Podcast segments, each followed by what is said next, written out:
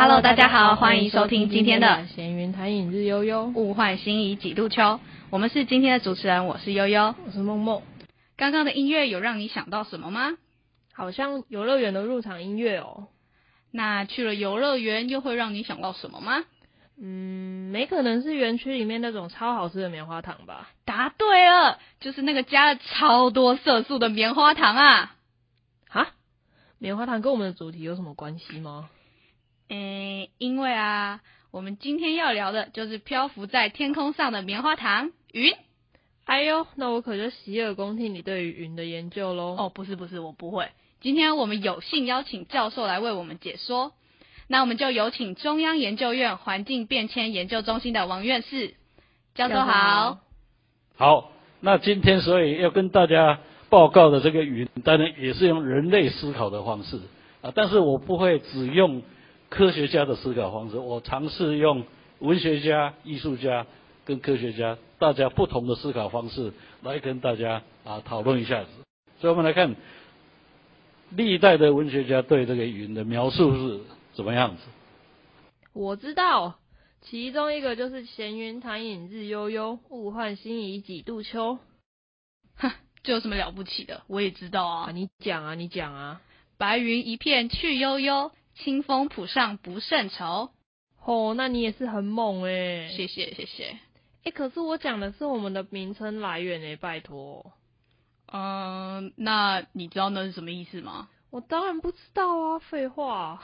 不敢相信，所以请问一下教授，这是什么意思啊？那我们一般对云的印象就是云很轻，啊，那云看起来常常好像都很悠闲，那就挂在那里，好像什么事都不干。所以这是一个为什么以前常常讲叫闲云野鹤啊，讲人家这个住在山里面悠游，然后不必不必做什么非常。忙碌的一些事情，把这些人叫做闲云野鹤啊，或者一些啊出家人，他闲云野鹤，他在外面一生什么牵挂都没有。所以其实我们取这个名字，就是希望每天都可以轻松的过日子。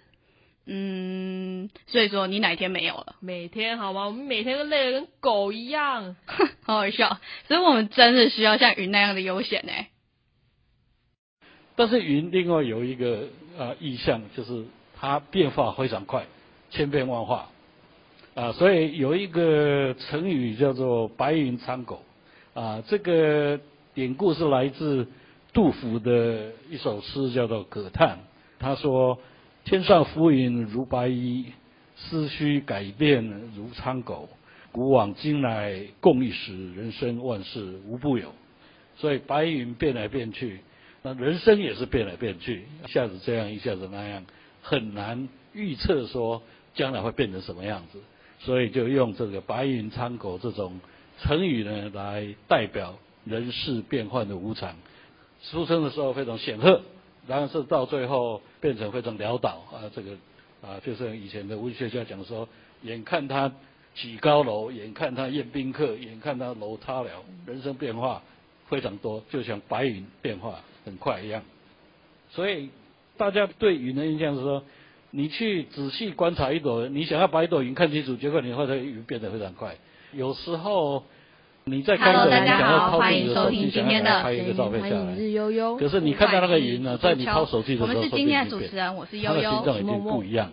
对对对，真的会这样，永远最好看的那一面都只有自己看到。真的，那种美景我真的超想分享给男朋友看。你有男朋友？没关系啊，都不相信啊，我看破了啦。没有啦，不要生气，我们就多看看云嘛。看云要干嘛啊？说不定在路上看云看一看，就不小心撞到路人，说不定还有神奇的邂逅。你认真的吗？说不定嘛。哎，你该不会等下真的要去试吧？废话，当然要试一下啊，说不定真的还撞到哎。我比较怕你撞到电线杆。哎，不可能吧？我那么好笑吗？有，没可能吧？我要哭了。算了，我不想理你，我要去追剧了。追什么剧？又追什么剧？什么啦？追剧又怎么了？你难道不能趁着你没有上班的日子，多多培养一下你的艺术气息吗？哎、太突然了吧？为什么突然这样要求我？我以为我已经很艺术了。不是，是培养各方面的艺术气息，你搞错了。可是我可以用看小说的方式去培养啊。哈，你会看小说？当然，呃，可是我觉得文学家这种东西都很抽象，都需要一点想象力诶。看来你觉得欣赏画比较容易喽。当然啦、艺术家都着重于观察，而且我还超有艺术气息的。哦，是哦。那刚才那个基本上是文学家的的云啊，我们看那个艺术家对云啊、的感想跟文学家有什么不一样？不过文学家当然有一些很多想象的东西啊，你真的用画笔是不太容易画出来啊，所以艺术家可能更多的分量是来观察云的形状到底是什么样子啊。另外一个很有名的啊艺术的书叫做《芥子园画谱》。这个《芥子园画谱》，大概如果各位有学过这个国画的话，可能对这本书啊啊可能是相当的啊会很熟悉。他就告诉你说你要画云怎么画。他说：“云乃天地之大文章，山水之千言万惑啊，着意太忙处，难以云闲之。一丘一壑，着意太闲处，难以云忙之。”他就告诉你说：“哎，云有这个妙用。”哈，那是什么意思？我们没有学过国画，我感到很陌生诶。刚刚谁在那边说很有艺术气息的？所以就说还需要培养嘛。原来如此呢。那教授可以为了这个要培养艺术的人再多讲解一点吗？没必要这样子诶。不行，我要强制灌输你艺术气息。那就有请教授继续带着我们深入了解吧。我举一个例子跟大家看。他说：“这个山山水之千言万惑，着意太忙处，难以云闲之。”所以左边这一张画是一个元朝这个叫王蒙，他这个《巨区灵屋图》山水画，他真的是千言万惑，画的密密麻麻的。第一次我看到这个图，我觉得哇，那个很紧张，那个几乎都透不过气来，因为他画的太仔细，非常维系，让你觉得太多了，太太忙了。这画是画的很好，但是意象上让你觉得轻松不过来。哇，他画成这样一定超花时间。真的，如果是我，我一定超没耐心。你是说没画几笔就直接摔笔走人这样？没这么夸张吧？我的耐心这么有限吗？依照我对你的认识，是的，你非常没有耐心。你的夸饰法太严重了，我才不会这样。你看，你看，没耐心的人又出现了，真糟糕！这里怎么会有这么没耐心的人啊？才不管，我才没有。好，那不然你画一张来看看哦。对不起，我愿意下跪道歉，我就是没耐心的萌萌。哼，我本来就没期望你能够画出来啦。这张图真的是超级让人眼花缭乱哎。你看我无呢？不过说真的，这张图真的跟你说的一样，超级复杂的。右边这个另外一个画家叫盛茂，他的《西山青下图》说他也是一样千言万惑，可是呢，《芥子园画谱》里面告诉说，这个山水太忙了，千言万惑，着意太忙处，太画的太紧的时候，你不妨画一些云，把它看起来悠闲一点，让人看了看起来不会觉得那么紧张。所以这个就是云在这个山水画林的妙处。那另外一个叫做一丘一壑，着意太闲处，难以云忙之啊。那这个就是这两张画都是这个清朝的一个很有名叫石涛啊，石涛画的。哎，他这个不是千言万惑，他他就是一座山，一个小岛，一丘一壑，就是很简单的图。但是所以很简单的图，可是你要怎么使一个很简单的图看起来很忙，看起来很充实？你画云。里里面画一些云，所以它这里面就有一些云，所以它这云当然就是以国画的画法来讲，它是一种留白，它就把它留着留着白，两个山峰，两三个山峰，哎，可是你觉得非常充实，为什么？因为它有云，它把云画在那里，然后利用我们脑筋人的脑子自己会去想象，你会去想象说，哇，这个云后面有什么样子？可能另外有一片森林，说不定里面有人在走路，所以你用你的想象。把这个意象把它补起来了，所以这是云的妙处。我知道啦，这个就跟我去美术馆看的国画很像哎。哇，好悠闲的感觉。你又知道他很悠闲了。好啊，不然换你讲他的想法嘛。嗯，我觉得他是忧郁的云。哈？忧郁在哪？忧郁可以吃吗？有这么饿就对了。哎，真的很饿啊！这个云看起来真的很蓬哎。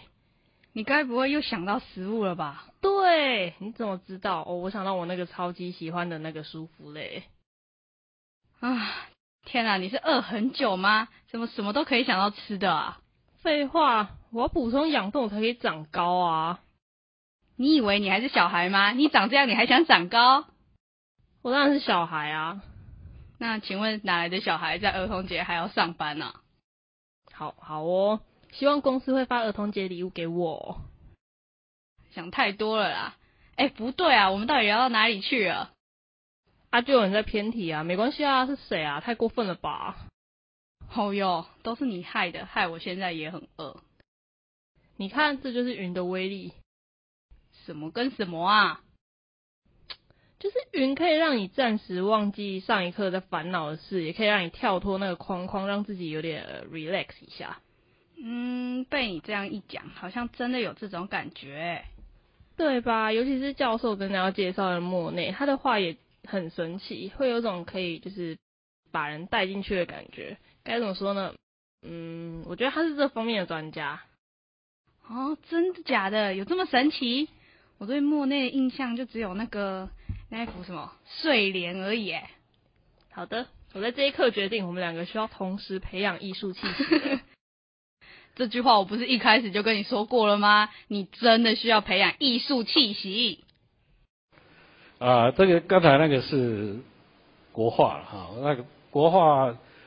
画专门画云的不太多，不过要真正讲把云画的像真的一样，那这个是中国画家恐怕是没有人那样画啊。这个主要是西洋画家。不过要讲到把这个云的光影研究的非常透透彻的啊，那就是像这个法国这个大师这个莫内啊，印象派的大师。你如果仔细看啊，他那个云近看的时候完全不像云，可是你有一个距离。